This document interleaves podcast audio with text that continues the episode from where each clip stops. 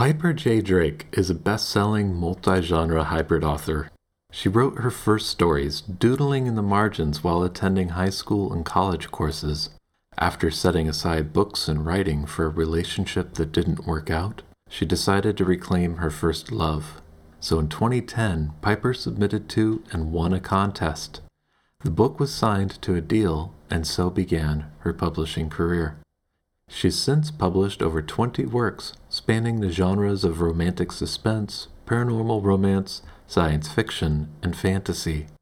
To learn more about Piper's journey, growing up with Thai roots, and learning to embrace the romance genre, be sure to listen to today's episode of the Fearless Storyteller podcast.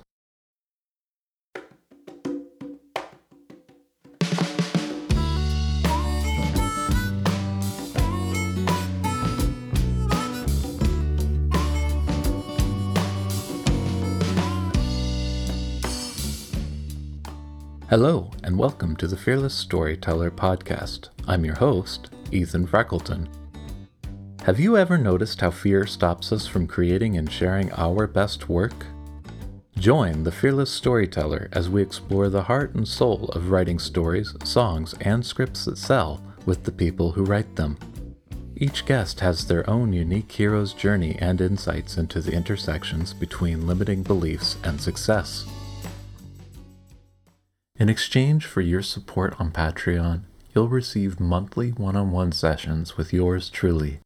I'm a certified master life coach, and I've worked with best selling authors, award winning filmmakers, and everything in between. Help fund the show today and get the support you need to take the next step forward on your own unique journey as a storyteller. Again, visit patreon.com forward slash Ethan Freckleton.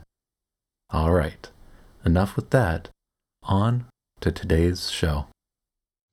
Piper J. Drake, welcome to the Fearless Storyteller podcast. Thank you for having me. I'm delighted to be here. Yeah, I'm excited to have you. And for people who don't know who you are, what would you like to share about yourself? Well, I think probably the first order of business is to mention that I am an author of romantic suspense, paranormal romance, science fiction, and fantasy. Uh, I write some steampunk as well, but I consider that a part of the science fiction world. Hmm. So I definitely am an author who enjoys uh, writing across different genres. And I guess they come all under the umbrella of speculative fiction or commercial fiction, depending on who you speak to. Hmm. What's what is commercial fiction versus not commercial fiction? Well, I think it's just who you speak to and how they decide to define or classify particular things. Uh, I would say uh, most of my writing uh, does not fall under a literary category. Mm-hmm. And so if it's not literary, uh, then it's potentially speculative fiction or a more commercial genre. No. Mm-hmm. So, pretending for a moment that I'm not an Oxford, Oxford English um, professor, deconstructing um, your literature. what I'm getting from this is that you really enjoy writing books and stories, and you seem to be, I, I don't know, I, all over the place. So I'm curious how that how that worked for you and how that's evolved and and maybe if there's not an umbrella term some sort of umbrella theme or reason why these books come into being i think the tldr version of my overall writing career is chasing joy right mm. making writing stories what makes me happy but honestly if we dig a little bit deeper evolution is a fantastic word to apply to any writing career. I think uh, I began, oh goodness, maybe 2010 was my first published work. And I was writing under a different pen name at that time, PJ Schneider. Mm. I was unrepresented, I did not have an agent. And I had submitted into a contest for a new digital publisher who was looking for fresh voices. Mm. Uh, and I tossed my hat into the ring with my absolute best swing at a paranormal romance, uh, cleaned up to the best of my abilities, and it won the contest. I was incredibly, incredibly excited and happy.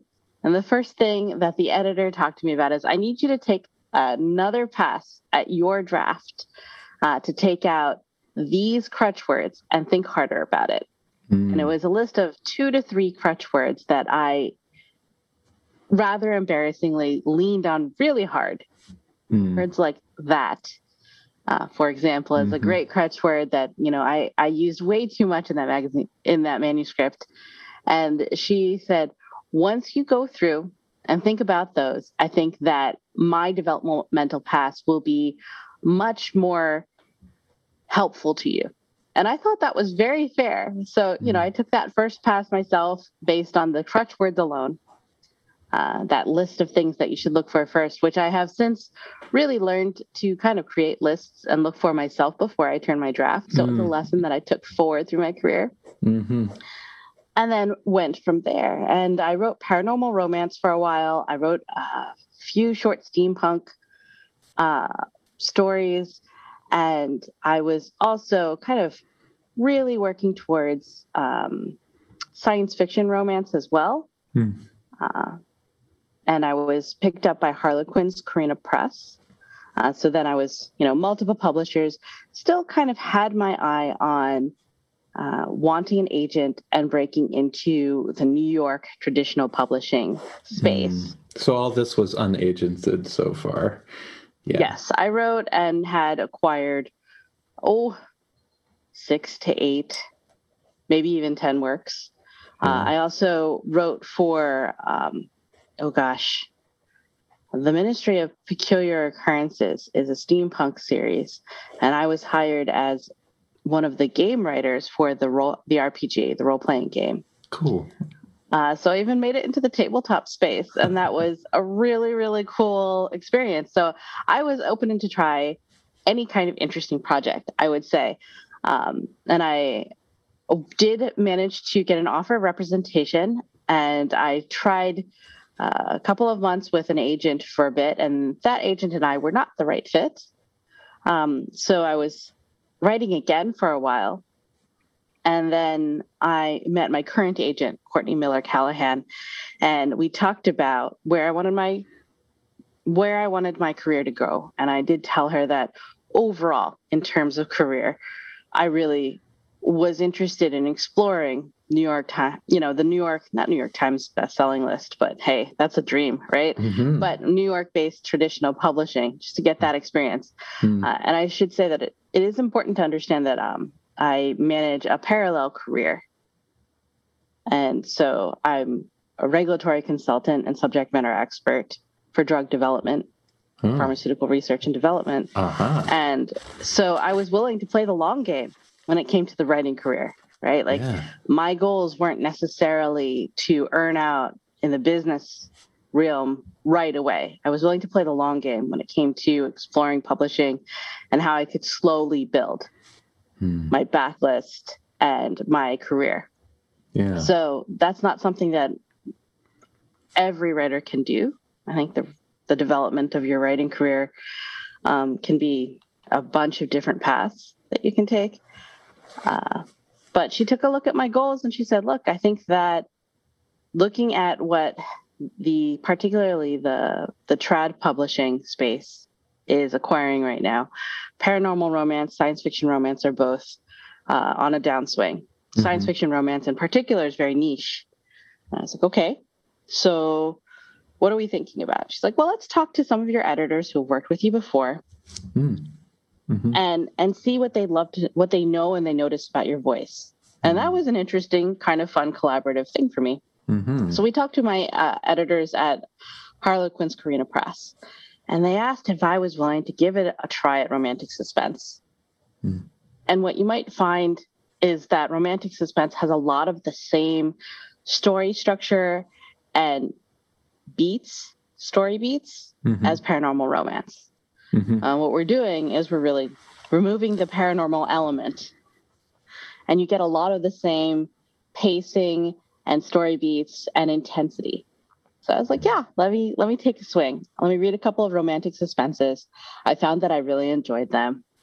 I took a swing at proposals, and mm-hmm. uh, within within a few months of each other, both Harlequins Carina Press made an offer, and we had several uh, New York traditional publishers also uh, make an offer to acquire a second series. So within the space of just a couple of months, I ended up selling two three book deals wow. for traditional print. And I was elated. It was the start of my traditional publishing phase of my career. And, um, but I always wanted to be an indie author as well, or a hybrid author, mm-hmm. because I wanted indie as well. So I kept a little toe in the water in indie here and there, listening and learning about what indie publishers are doing right now and indie authors who are publishing. And um, just nobody knows business in the romance world like indie authors do. Like they they they they're agile, they're dynamic, they're mm-hmm. quick to mm-hmm. pivot, but they're decisive when it comes time for it, and they take chances and risks that have huge payoffs. Mm. So much to learn from them. Um, so now that I have, you know, about nine books out in traditional publishing, I'm also and uh, I have a four book contract with Sourcebooks for upcoming books. I'm also looking at re-releasing some of my um, earlier works as mm-hmm. PJ Schneider under my Piper J Drake name, uh, indie, and also looking at potentially working on some new projects in indie as well, so that I can really start to balance out that hybrid career. And so that evolution that we were talking about at the beginning is is really that all of these genres that I've been writing in, all, all of it's been evolution. And let's try this and let's think about this. What would be fun? What would my readers enjoy? What would what would allow me to reach new readers and potentially be discovered by new readers? Mm-hmm. A lot of those questions. I'm, you know, I'm impressed that you remembered what the original question was and tied it back together. That was that was great because I had almost forgot. I was like, oh, led along on this journey. Well, but that's what storytellers do, right? I know. They lead you on the journey, and then you brought it back. back. You, you, you gave me the pay. you paid off. That's great. Well, I guess one of the questions, I guess, from the very beginning of the story was, you know, so you won a contest in 2010, and that kind of launched your career, so to speak. Mm-hmm. Um, was that the very first novel you'd ever written? No, I definitely um, doodled a story through the later part of high school and doodled another story in college, like literally doodled in the margins of my notebooks. Mm. I was the kind of student, um, I was your honors track AP student uh, with an AP English teacher who told me that I definitely would never become a writer, so I should focus on science really? and math. Oh, yes. This is like uh, the cliche is, is real. well, you know, I I will say that for every English teacher who is like, don't write, I had an English teacher somewhere along the way that said, do write. I enjoyed that. So mm. let's say it balanced out for me. Good. Across my high school career. Uh, but my AP English teacher, most definitely, she and I were not compatible, and that's okay. uh, but in any case, uh, one of the things that I found, no matter what class I was in, whether it was physics, whether it was anatomy and physiology, um, I had a tendency to have my notes for the class on the right hand side of the page and mm-hmm. doodles on my left hand side of the page of just different stories that were going on in my mind. And that's what helped me focus on being able to take my notes and, and pay attention to the lecture. Interesting. Yeah, so full on novels came out in the form of written pages.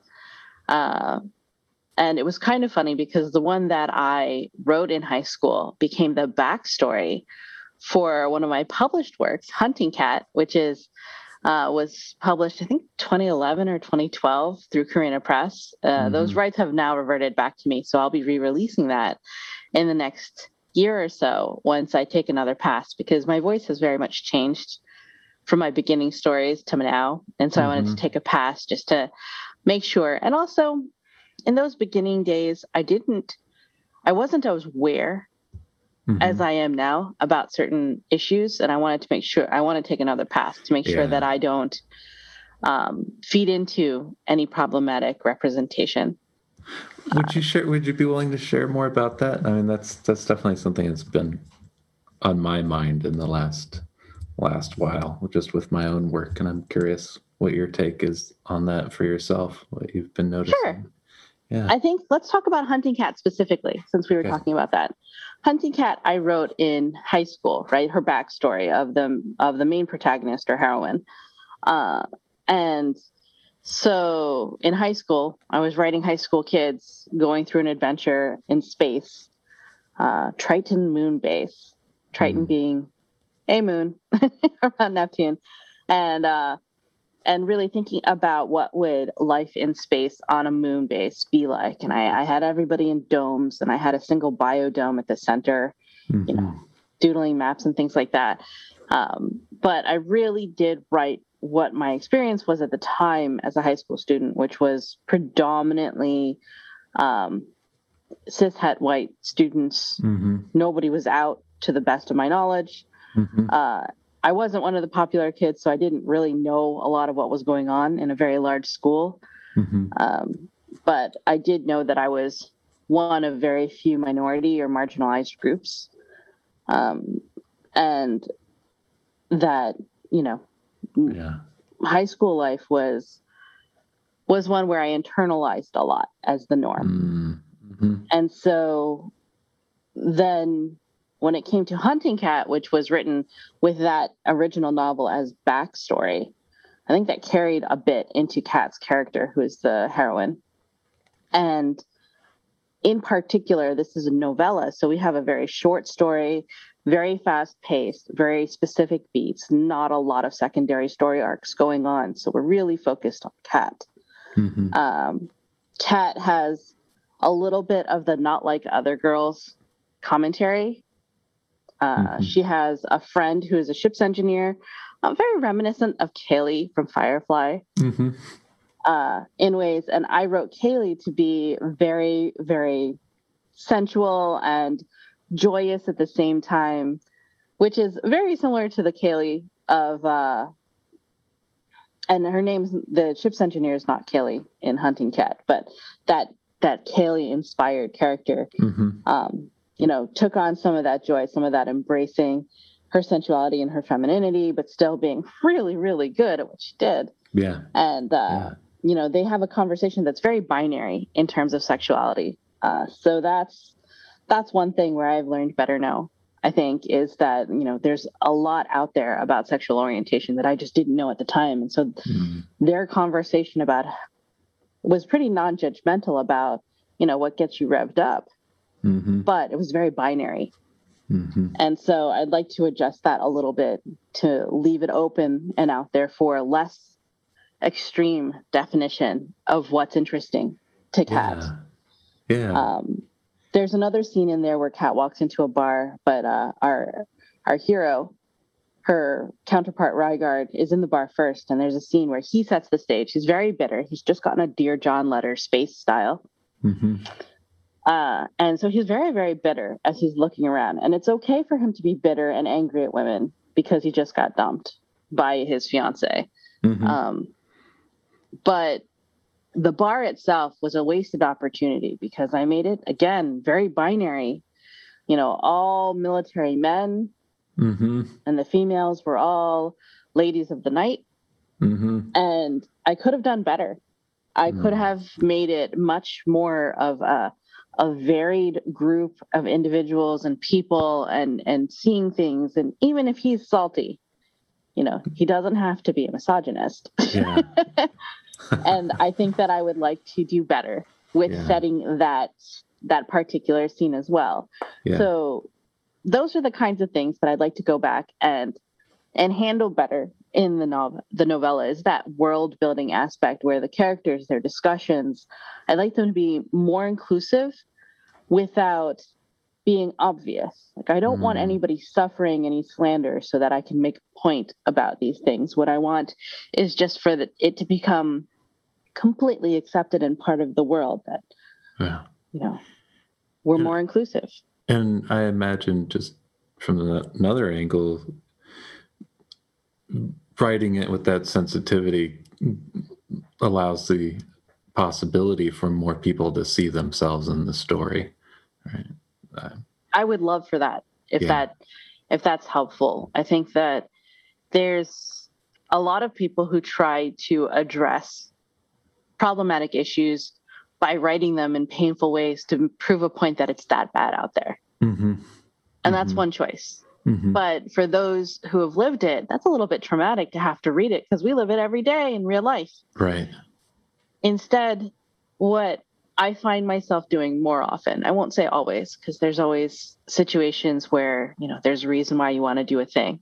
Yeah. But for the most part, what I strive to do instead is to make it quietly a part of the world, make it the default that I want to see in the world, Mm. and and change the world in my world building so that that's that's just the way the world is. It's not a thing to call out. Yeah. The thing That's I, what I'm going I mean, for. that's, I think that's, that's great that you're aware of that and making that choice. And, and I'm curious, you know, for you growing up, sounds like you were already pretty set on the idea of becoming a writer by high school, you know, whether you were encouraged or discouraged, depending on the teacher. Um, sounds like you had a love of story. And I guess it's a two part question I have was like one, like like how did you come to like know that you wanted to be a writer? But two, I I assume you read a lot and or watched a lot of TV or whatever it was. Um, did you see yourself just tying it into that representation? Did you see yourself in the stories you were consuming? Oh gosh, up. let's answer question two first. Okay. Uh, I was an early reader. yeah. Uh, my mother is, uh, I, I refer to her often on social media as the Piper Mommy. She she's an amazingly voracious, enthusiastic reader of Mhm. many many genres, and maybe that's part of the reason why I love writing so many genres.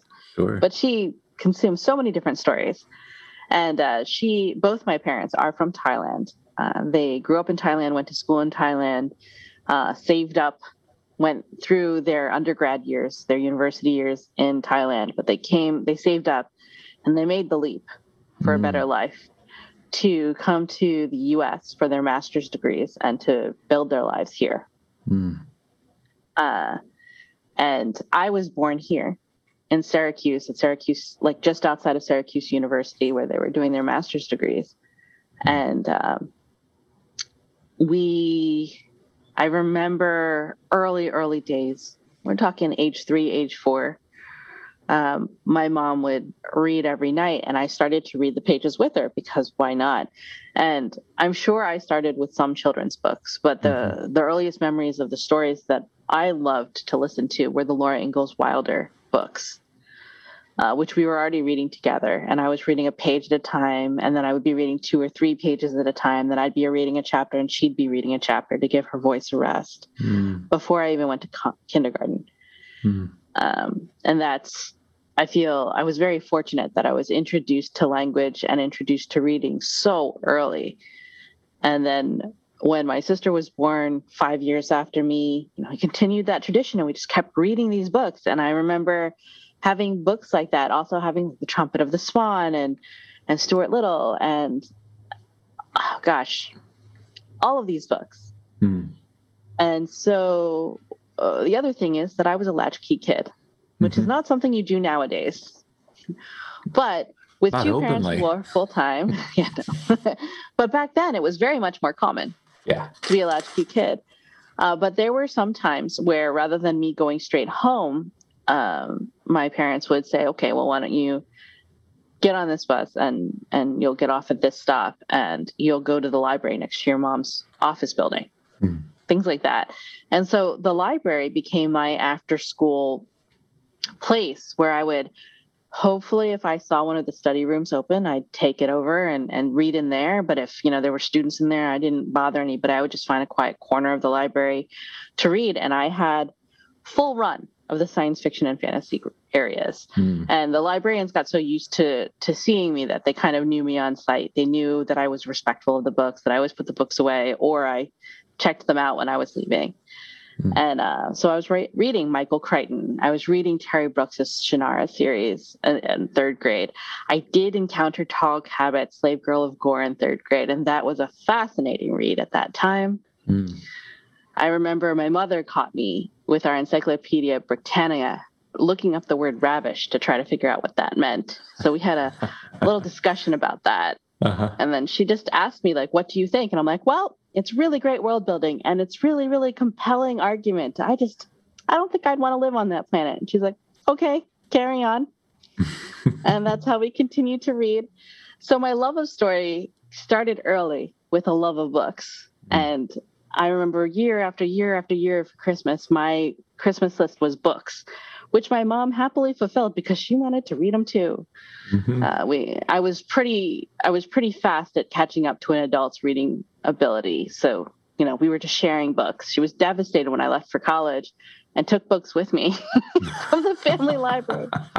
We had quite the discussion about Anne McCaffrey and Mercedes Lackey and whether I was allowed to take them with me. Patricia Briggs, I just discovered luckily in early college, so I didn't have to fight with my mom about those books. They were mine. I had acquired them in, in bookstores myself. Uh, you know, and also my mother was a great storyteller. Hmm. I grew up as we were growing up, we would go some su- summers to Thailand to spend time with my grandparents and to learn the Thai language and culture. Uh, and so I remember she would walk us around Wat Phra Kaew. The walls around Wat Phra Kaew in the ancient palace are painted in murals of the Ramakien, which is very similar to the. Oh, I'm going to pronounce it incorrectly, so I, I apologize, but I always have it stuck in my head as the Ramayana because that's how you pronounce it sometimes in Thai. But I think that depending on the dialect or the country that you come from, it's definitely different.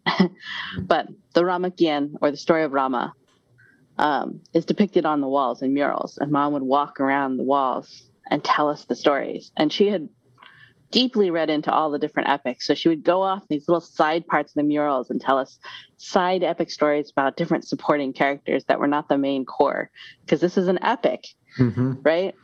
And Hanuman alone fathered so many children, and each of them has their own epic go find my father story. and then there's all these different mythical creatures, and she'd get on these tangents about these mythical creatures and what they were. One of my favorites was the Kinari or the bird princess. And the whole story of Manohra, the bird princess, uh, is a whole nother separate epic story. And I heard all of these, and you know, we were we were learning a lot of these Thai folk tales through my mom and what she remembered because there really weren't any books written by Thai people in English about it.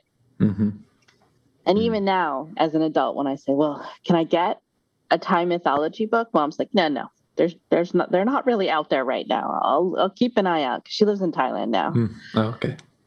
She's like, I, "I'll keep an eye out," but I mean, there's these other ones, but they're almost all written by um, Western scholars in tandem with a consultant who was Thai, which is not quite the voice that I'm looking for. You know, I'm looking for what I remember, the love I remember, the magic I remember of this oral storytelling. Yeah. From my mother. So storytelling was a part of my life early, mm. early on. And to get to your second or your first question about writing, I would doodle stories about as early as, oh gosh, I mean, all kids tell stories. I knew or I dreamed of like, oh, maybe I can write probably pretty early on. And I was very early told to be more pragmatic, of course. Hmm. Be a doctor or a lawyer. I had that uncle who's like, be a doctor or a lawyer, be a doctor or a lawyer. You're mm-hmm. smart enough.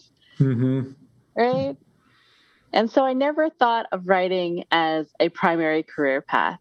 And no one ever told me you could have more than one.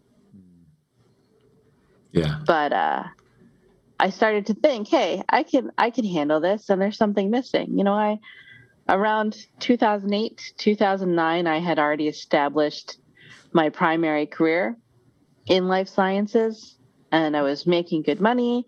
I was financially stable. I was about to go through a divorce. Mm. And I decided, you know, I really, really want to recover parts of me because mm. at that time I'd um, sacrificed some things for the marriage, including uh, books, stories, movies, entertainment, anime, and manga in particular, because they were considered ch- children's things. Mm. And that we should use the money instead to uh, focus on things for us and our adult life, like cars, yeah, and and and whatnot. Um, so once the divorce was coming, I started to reclaim parts of myself, and that included my storytelling. Uh, and I realized as I was writing and then also examining those with a critical eye and saying, what genre is this? I realized I wasn't writing science fiction, I was reading romance mm. with science fiction elements, but it was still the core storyline was a romantic relationship arc.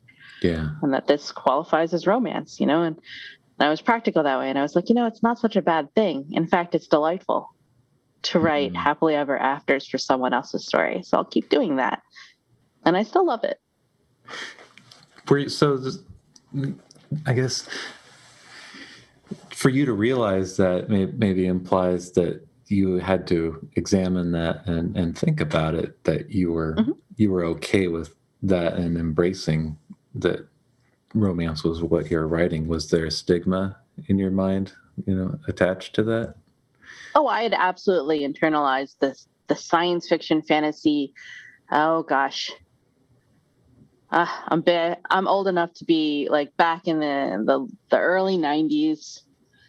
Uh, there was a a old school website in HTML about the five geek social fallacies. And that was new at the time for us, right? Like I used yeah. to, I mean, I did, my first computer was a Tandy 1000 XL. Yeah. Um, and and so I I felt lucky that I was growing up. You know, like middle school we had typing classes. Mm-hmm. High school, wow, the honors class got classes in logo and basic. It was fantastic, right? Um, go to college and Windows 95 came out. You're like, yeah, this is great. Um, mm so yeah, the five geek social fallacies was something that was around during my college years, and I had definitely really immersed myself in tabletop RPGs with a bunch of friends from Stevens Technical Institute in Hoboken, mm. and um, and also Japanese Anime Club back in the days, like the fan subbers and the VHS tapes, mm-hmm. and anime cons and science fiction cons. Attended Icon up in Stony Brook.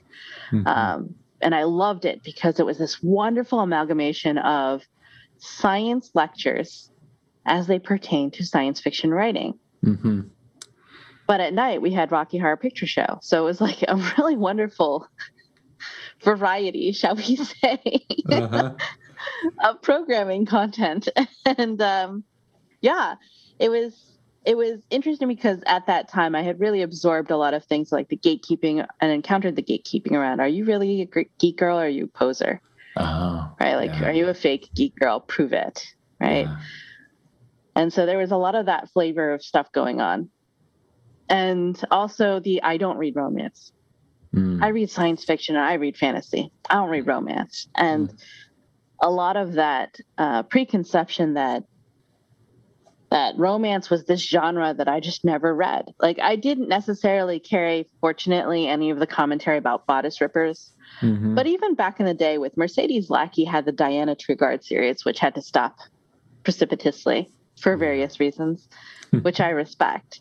Uh, but even Diana Tregarde, who was basically, I believe, if I'm remembering correctly, a romance writer to make money, you know, she didn't have a whole lot of respect for the genre that she wrote, that mm. character. Mm-hmm. That right? would show up in the writing, I would expect, yeah. Well, yeah, well, the, the, I mean, the character's voice. Like, I don't know what Mercedes Lackey's opinion of it. She may really, really love romance. Yeah. But the character gave me the impression, or I took was... away from the character. Mm, mm-hmm. Right? So it may not even be Mercedes Lackey's fault at all. It may be what I took from the character as it was written right and carried it away was that wow diana tregarde even is like you know she writes it because it makes money, but uh, bodice rippers. You know. And the other thing about it is that I definitely had a lot of that taste myself and any other lady friends that I had, people who identified as female, um, not like all those other girls Mm. kind of syndrome. hmm Um, and it was a part of our mentality. That's how we found confidence was that we weren't like those other girls. Mm. So there's a piece of identity to that that you would have to let go if you were going to embrace writing romance.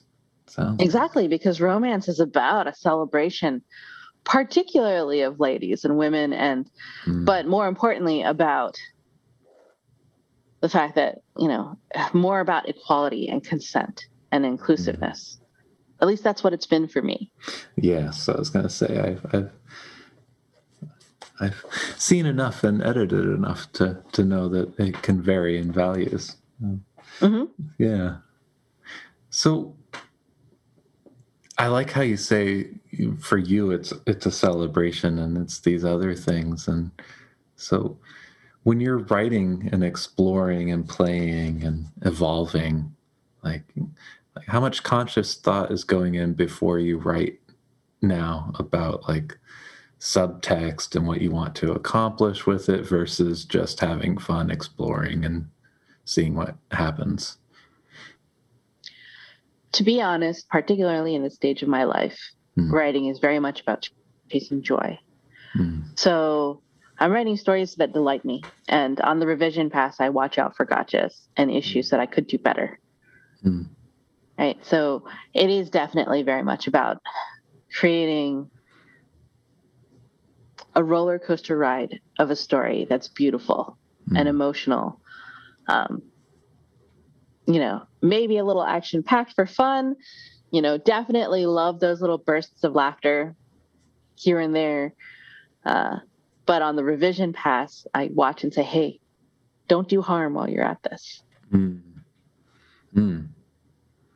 And like, what would be examples of doing harm, or if we already covered that ground with the representation piece? There's a lot of ways. I mean, I I will say uh, in advance of writing, the way I build my characters, I try to make sure that I'm not misrepresenting characters. Mhm. I am thoughtful about my characters as I'm building them because their identity includes uh, their ethnicity and whether or not they're marginalized in any other way, Mhm. you know. And is that my story to tell? Is their participation in my story something Mm. that is an identity journey for them? Because if it's an identity journey for them, I may not, it may not be my place to portray that experience. Yeah. So I just make sure that their story arc, what they're learning, how they're developing through the course of the story, whether they're a main character or a supporting character, is one um, of evolution for them. But it's not necessarily one that defines their identity. Mm. Almost all my characters, for the most part, are all my characters who are an experience other than my own. I hate Mm. using the word other because it's so so powerful right now um, but experiences other than my own i try to make sure that the story that i tell for them and through them is not an identity of who they are but maybe they have things that they're evolving and changing because they want to Mm. and and i try to make sure to stick to the the spirit of that as much as possible. So rather than someone finding out that they're gay and coming out in the book um, it's about the fact that they own that they're gay. And maybe they have backstory and maybe they have issues to resolve about that backstory. But their story arc within my story is maybe what they want to do with their career or maybe what they want to do with um, taking a break from their current career and chasing their joy in a different way Mm. so it's not about the fact that they're gay it just Mhm. so happens that that's a major component of what makes them who they are and why they make their decisions Yeah. so I try to make sure that way when I'm reading through that I'm representing that as well as I can based on my knowledge. I make sure to get sensitivity readers in if those characters are are major threads in the tapestry. Mhm. Um, minor supporting characters who pop in and shine. Generally speaking, I feel pretty comfortable that if they've only got, you know, a couple of appearances, very brief appearances in a couple of scenes that I can probably get sensitivity readers for those scenes as opposed to the whole book. Mm-hmm. But uh, yeah, I try to make sure from that angle that I'm not harmful in representing somebody in a way that's harmful to them. I'm still learning about areas where I could be unconsciously ableist. Yeah. Because this is definitely something that I'm learning about. Um, you know, I do my best and I will always be learning and there will always be room for me to do better. Yeah. Yeah. How? So I imagine your writing process has evolved quite a bit, you know. Um, but I'm curious, just for for the listeners' sake, like when we're talking about, you know, sounds you give them the impression you've written a lot of books in the last ten years. So do you have kind of a ballpark of how many we're talking about? Oh gosh, um, I'm gonna cheat. I have my website in front of me, actually. so the True Hero series has six books and a and a short story. mm-hmm. Uh, so six full length novels and a short story. So it's seven titles. Safeguard series has three, so three novels. So that's ten titles. And then of the standalone titles that I have under the Piper J. Drake currently, uh, we have six more. So we're at 16 now. Mm-hmm. Uh, as PJ Schnyder, before I became Piper J. Drake, I also had the London Undead series, which was three novellas, as well as the Triton Experiment series, which was a novella and a novel. So that's five titles. And then various short stories for the tales uh, from bleh, for the tales of the art tales from the archives for the Ministry of Peculiar Occurrences. It's a very long thing. uh, two short stories there, as well as having written the setting for the Ministry Initiative. Right. Um, This was and that then I also game. yes, Yeah. Yeah. and that was done by um, myself. It was a fake horror RPG actually, and J.R. Blackwell uh, did the game mechanics. I wrote the setting uh, within the RPG game, and then I also wrote in a couple of anthologies. For example, J.R. Blackwell did a um, a LARP RPG, and that was um, Shelter in Place, and it had a sister anthology called Gimme Shelter, and so I have a straight up science fiction zombie apocalypse story in there, as well as several short stories and the Terra's Guardian series, which was a novella and a novel. Right. So we're in the 20s. Sure. And how many more story ideas have you had as a like as a ratio compared to the stories you've actually written? Oh my goodness. Yeah. Quite a, like dozens. Okay. I generally nowadays will put together a proposal and email it to my agent for safekeeping to save myself from myself. Yeah. So that's your process for avoiding the uh, shiny new object. Um, It's it's not hundred percent effective, but yeah, that's one. That's step one. Because I what'll end up happening is you know you'll be out in Twitter or Facebook. Most often it's happened in Twitter, but Yeah. it's happened in Facebook as well, where there'll be conversations on the internet going on, and I'll be like, oh, I'd love to write this thing. yeah. Like I think most recently what happened was I was like, oh, I would love to write a cyber cutie K-pop star meets a badass lady mercenary. Mhm. Mhm. And I just tweeted that. I was like, yes. And other people were like, gimme. right? And a couple of editors pinged my agent and were like, so about that proposal. And she would, she'll IM me and be like, Piper June, did you pitch on Twitter again? And I'm like, no, I didn't. I didn't pitch. Didn't I your honestly mother, couldn't pitch. didn't your mama teach you not to go on Twitter? Yeah. so, and it's just one of those things where I was like, I love, I would love to write this thing. And then somebody was like, give me. Hmm. There was another one about two sentient libraries whose relationship develops with a messenger corgi.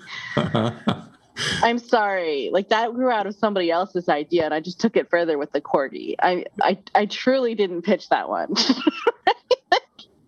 well, so that's happened. So I'm hearing the joy, like that that's obviously a fun part. And maybe along the way in your journey, like you've learned the difference between like a fully formed idea and what's a pitchable idea and, and those kinds of things, right? Oh yeah. Yeah. But So you're at this point now. So you you're probably an idea factory. You get all these ideas. How do you how do you choose what you're going to write next, or how do you choose what to let go of? There's a phrase that we use in regulatory in drug development, and I should probably make a T-shirt. It. Almost everybody who's directly reported to me laughs because I, I say it all the time whenever somebody asks me a question. Hmm. It depends. um, when it comes to ideas, what is pitchable right now versus what's pitchable at another time. Yeah. Right. Like every idea is going to be pitchable eventually. Well, so in 20, so, in 2021, what's the answer? Oh gosh. All right. So right now, what I am writing because it was pitchable um, and that's a very long story. We won't get too far into it, but I'm writing a paranormal romance, and mm-hmm. it wasn't originally supposed to be a paranormal romance, but that's how it worked out. Uh, so I pitched to my agent that I wanted to write uh, a consortium of various paranormals, and they are all dedicated to finding objects of myth and magic and to take them out of harm's way. Hmm.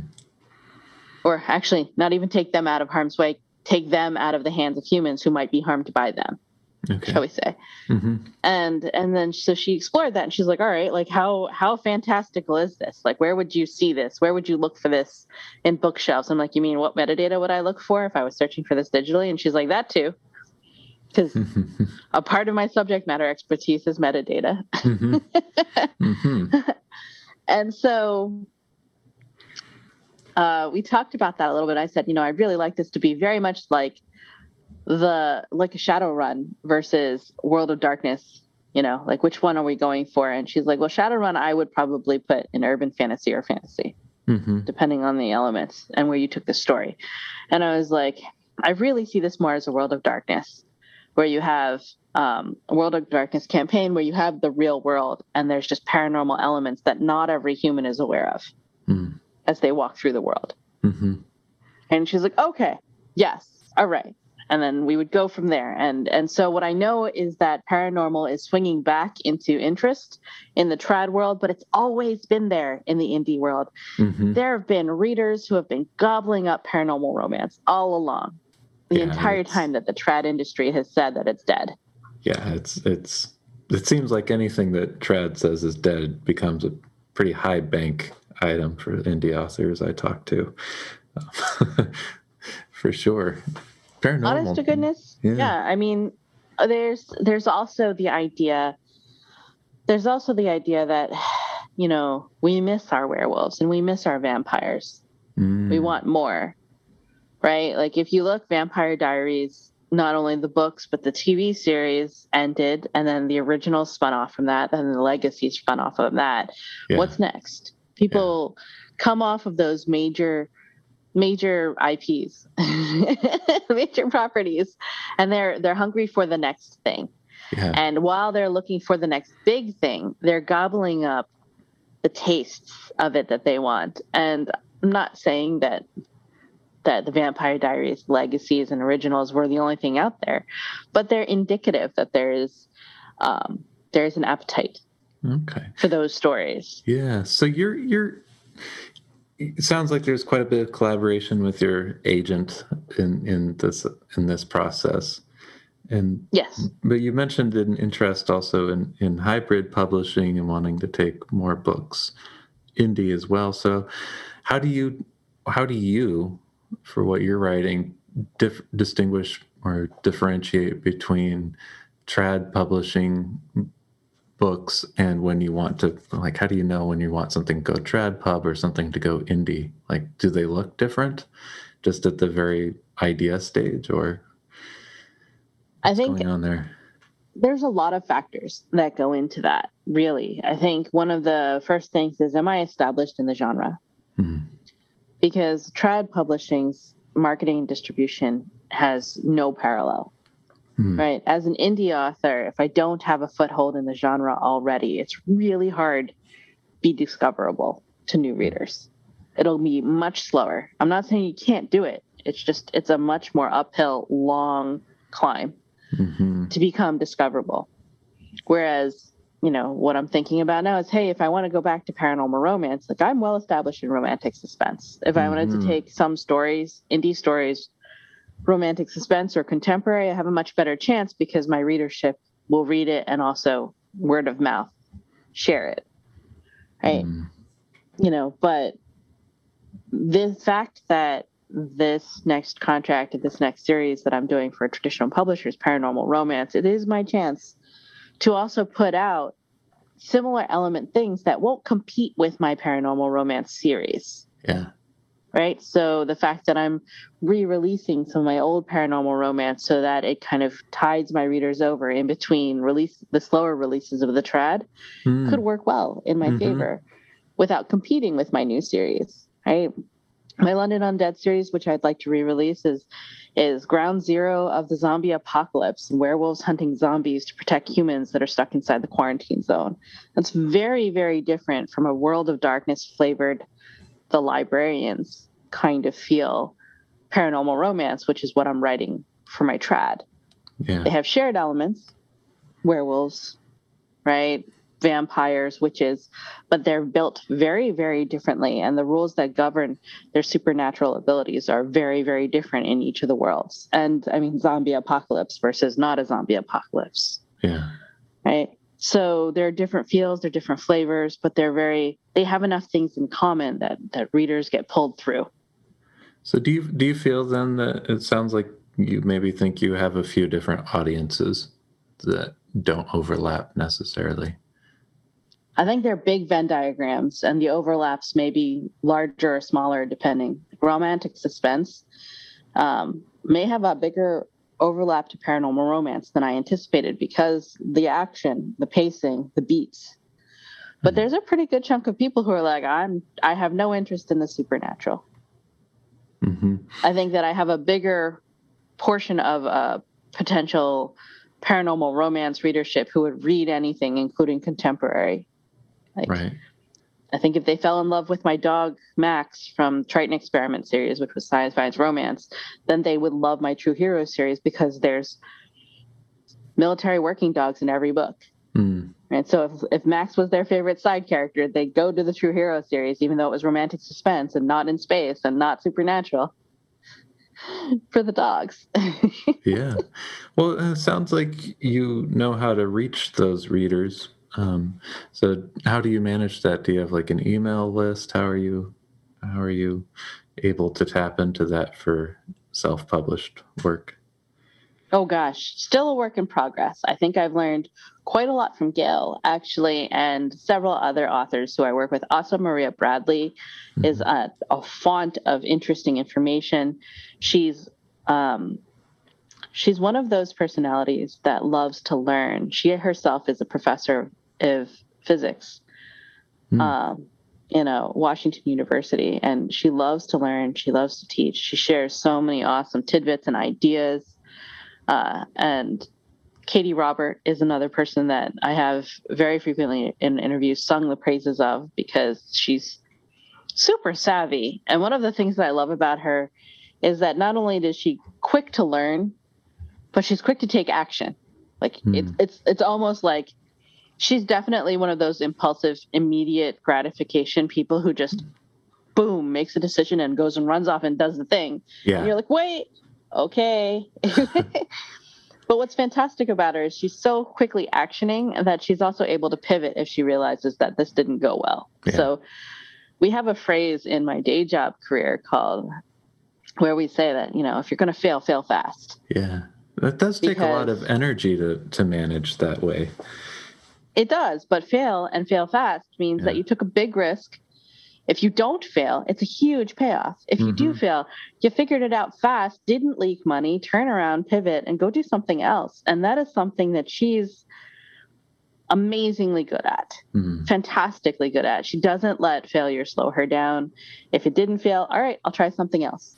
All right, you know, and they're all intelligent. I'll try something else, not Mhm. flailing hmm and i think that i think that that's that's a business acumen that i look for whether it's in my day job or in my writing career is it's people who have minds like that Yeah. So, sounds like you're soaking up a lot and are inspired.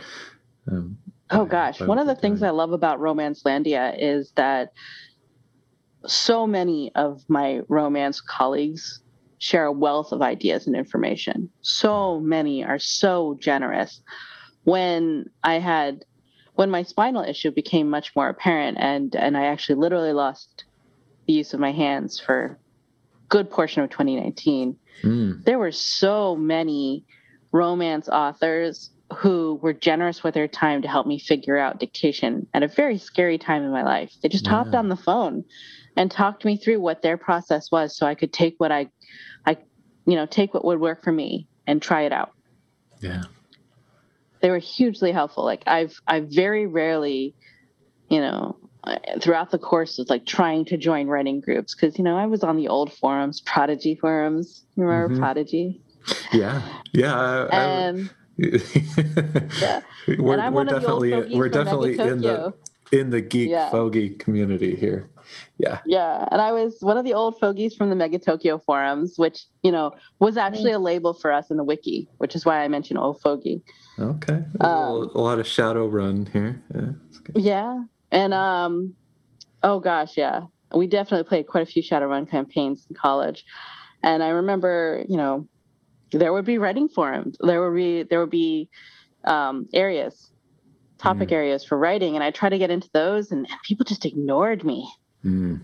Mm-hmm. You know, but once I and and I'm not saying romance doesn't have people that ignored me too, but I gotta say, it was such a higher ratio mm. of colleagues who were generous with their time and their ideas. Yeah. Um, brainstorming, joyfully brainstorming.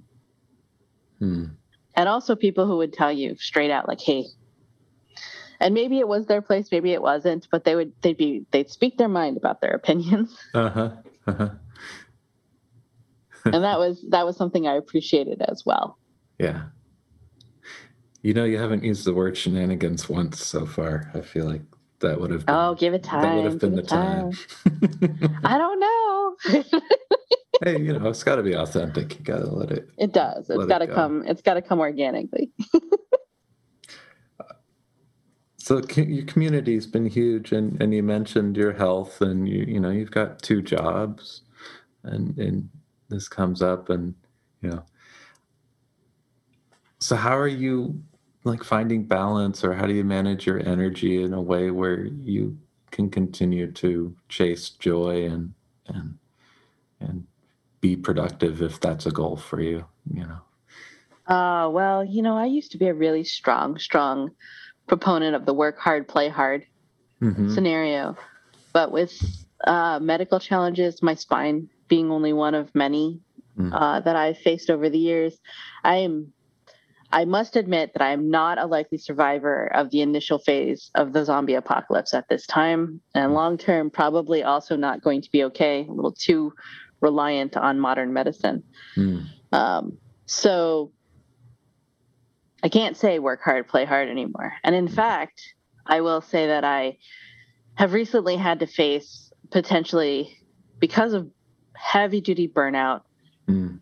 and extreme stress driving me to hypertensive crisis. I'm probably mm. going to take a break from my day job career mm. for the time being mm. and um, use that time to rest mm. and get better at resting and get better at building long term sustainable coping mechanisms mm. for handling stress.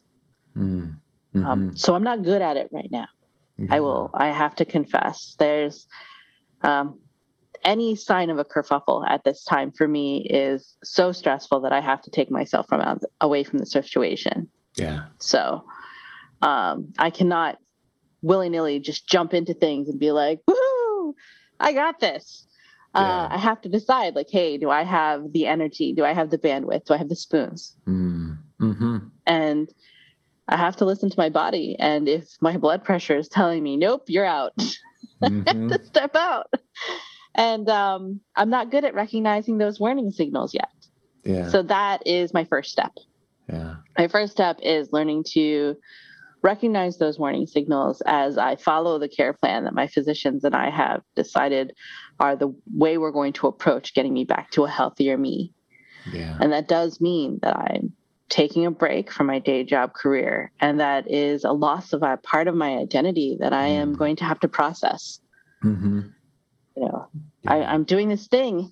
And one of the things that I decided that I would do is explore other things that, again, chasing joy, that are completely random that I didn't ever explore because I had a day job. yeah. So, for Yeah. example, like I mentioned Icon a long time ago, I used to go to that con.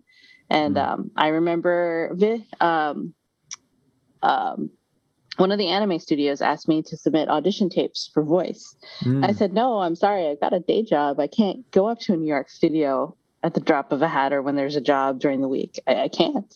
Mm-hmm. And so it was a, an opportunity, a huge one, a chance that I completely didn't even think twice. Just like, nope, got a day job. Yeah. So I'm starting to look into voice work now Cool. Um, for the fun of it. Who knows? I don't know if it would be a career yet. I don't know if it would result in any kind of um, uh, professional work yet, but I'm Mhm. looking into it because it sounds fun. Yeah. and i think that that's you know that's a turn in my thought process like here let me explore this random thing that's fun because i never did it before and hijinks ensue Hijinks. And yeah. i mean and maybe shenanigans will occur. And you know what? I'll embrace that. I'm all about the shenanigans in the best of ways. Uh, and i just think that you know and i will there there will be times when i'll be like nope that didn't work. And that's okay because i am also a proponent of the fail and fail fast.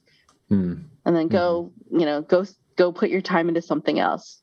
It's better to do that than not to fail fast and find you dropped all of this time and effort and energy and investment into a thing that isn't going to fail Yeah. i mean that isn't going to succeed yeah. so Yeah. And that takes discernment and awareness and, yeah. And that internal radar that you're talking about developing. That's, well, that's huge. I'm glad you shared that. Um, and that's a vulnerable thing and generous of you to share with listeners because, you know, I think that's one of those universal elements that we all encounter on our journeys or have encountered or have yet to encounter really think about is like that those ideas of of how do we listen to our bodies and manage our energy and yeah. Well i think also our energy first story yeah. right? Because there's so much advice around proving that you can finish the book. Mm-hmm mm-hmm. Right but also when you have many ideas and you don't know which one's the one that is going to sell yeah um, it doesn't hurt to explore with writing. Write a chapter. If you don't know Mm. what point of view that you want, write a sample scene in both points of view. yeah And you fail by fa- and fail fast because you read that scene and goes, which one's pops more? Which Mm. story pops more? Write yourself proposals and say, hey, which one was most fun to write?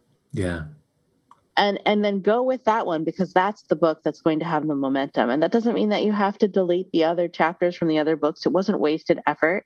Yeah. It's just hey and i think i see a lot of writers who have spent five ten years on a novel. Mm-hmm. And when they realize they can't sell it they also can't let it go. And so Yeah. they never write another one. And Yes. i i very strongly recommend hey write another idea. Write three other ideas like yes you poured this energy and this time and this investment into that one and it wasn't wasted. You learned. But now write some new ideas.